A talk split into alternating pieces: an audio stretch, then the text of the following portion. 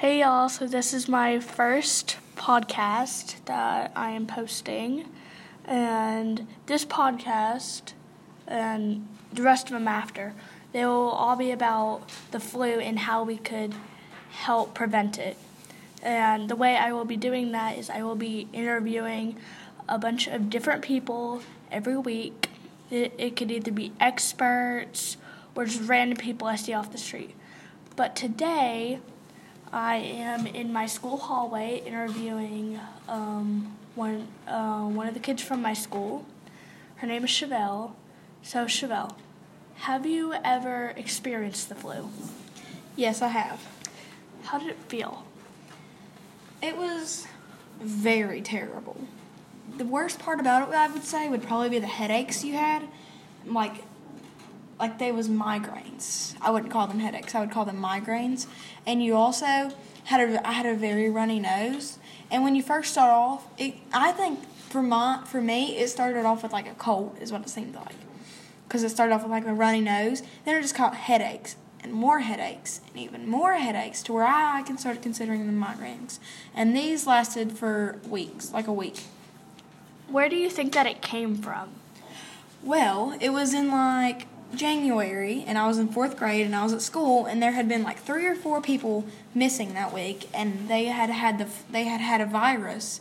So I think I might have got it from school, and I did not get my flu shot either. Um, so I heard you a couple days ago say that that was the only a year that you did not get your flu shot. Yeah, I have got my flu shot every year. I got it yesterday, and um, it doesn't it it, every year that I get it, I never get the flu. There's been when I, I didn't get it when I was a baby though, and that's that's when I got the flu when I was a baby, and I didn't get it in fourth grade, and that's the year I got the flu. And for you all who's scared to get the flu shot, it's it's not bad. It's like it's like a pencil. So, how many people a year do you think experience the flu? I know the answer, 84,000, but if I would have known that, I would have thought around the 300s, 400, only because we're from a small town in West Virginia, so we don't really, we just have what's here, and then, of course, I'm not thinking, oh, well, this is, it can be here, and there's many countries, and there's going to be one from every state. I wasn't thinking big, but if I, if somebody just came up to me and said, "How many do you think?" I would have said like 300. So before we started learning about it, you thought that it wasn't that tragic? No, I thought it was just like a like a not very common virus at all. Have you ever gone to the hospital for the flu? Never. Well, I might have when I was a baby, but when I had the flu, I went four days on end before even going to the doctor or my grandma even asked me the symptoms seeing if I felt them, and I did. And then she took me to the clinic in our town, and they diagnosed me with positive flu, like terrible. Like they said I had it bad. Now here is an even more tragic question: How many people do you think die from the flu each year? Um. I just realized that earlier I said 84,000 get the flu, and that was wrong. 6 million. I think, or 64 million, something like that. But I am, I think that it's a lot. I I think it was 80. Actually, I think it's 84. That's that dies from it. Yeah. And I had that switched, but a lot. I, I would have thought like four because I thought I thought maybe it's like a like a virus that everybody gets, but it's really hard to die from it. So I would have thought that. Um. So, do you think that like the flu is something that lives inside you, or it's just or just a virus? Like it's not alive. Do you think I it's think, alive or not? I, I think it is alive. I actually researched that, and they said it is alive. It's like a cell inside. It's not necessarily just a cell, but it's like a germ, a bug. Not this, not a, not a creature bug, but it's like a stomach bug. Do and I think it experiences all throughout your body, not just your stomach.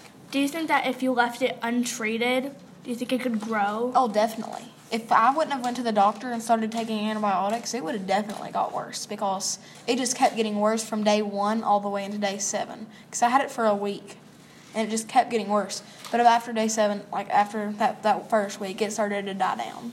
Do you know if any of your family has had the flu? Um, yes, they've had it. My sister has never had it, but one thing about me is I don't really, I, am not that contagious. I know the virus is contagious, but I don't really spread viruses that easy, and I don't get sick very easy.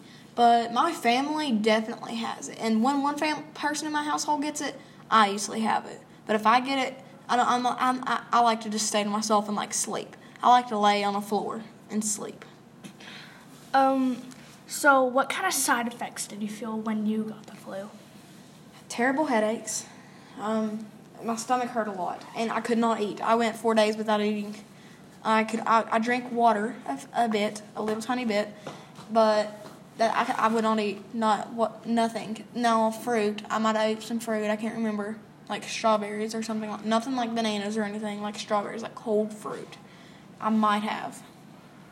Um, so you didn't really eat dairy. Did you think that would make you no, sick? No, no, that that's like the worst thing. Like it's not just in general when I'm sick, but in general when I'm like come back from anything like when I've been like working or at any kind of practice, I won't eat any kind of dairy because my stomach will pull it back up. How do you think that you could prevent the flu? Well, I like how you're doing the podcast.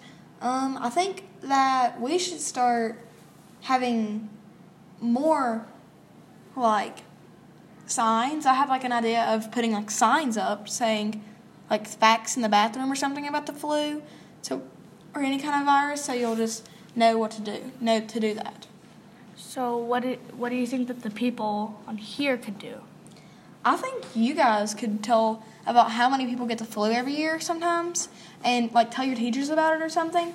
And just telling about it scares you. Like if you heard like if I heard somebody like was in the town who was like a some kind of like killer and they like I would be scared at night. So if I got told lots of people are dying from the flu and getting the flu in my town, I would definitely be scared and be washing my hands more and wearing a lot of hand sanitizer from everything I do. So you think that keeping your hands clean uh, and during f- flu season, like be very cautious about it, would help? Yes, I think being cautious would help a lot. And if you know somebody's sick, and you, and like they know they're sick, I would suggest telling them, not very close because I see the way to get the flu, that they should stay home. Or even if you feel like you're going to get sick, you should tell your teacher, and I'm sure they would give you your makeup work, and you could not have to worry about any of that because it's something that you do not want to spread. Thank you, Chevelle. Now, this was my first podcast, and it it was the flu prevention podcast. So, thank you for being my first interviewer, Chevelle. And I will see you all next time. Bye.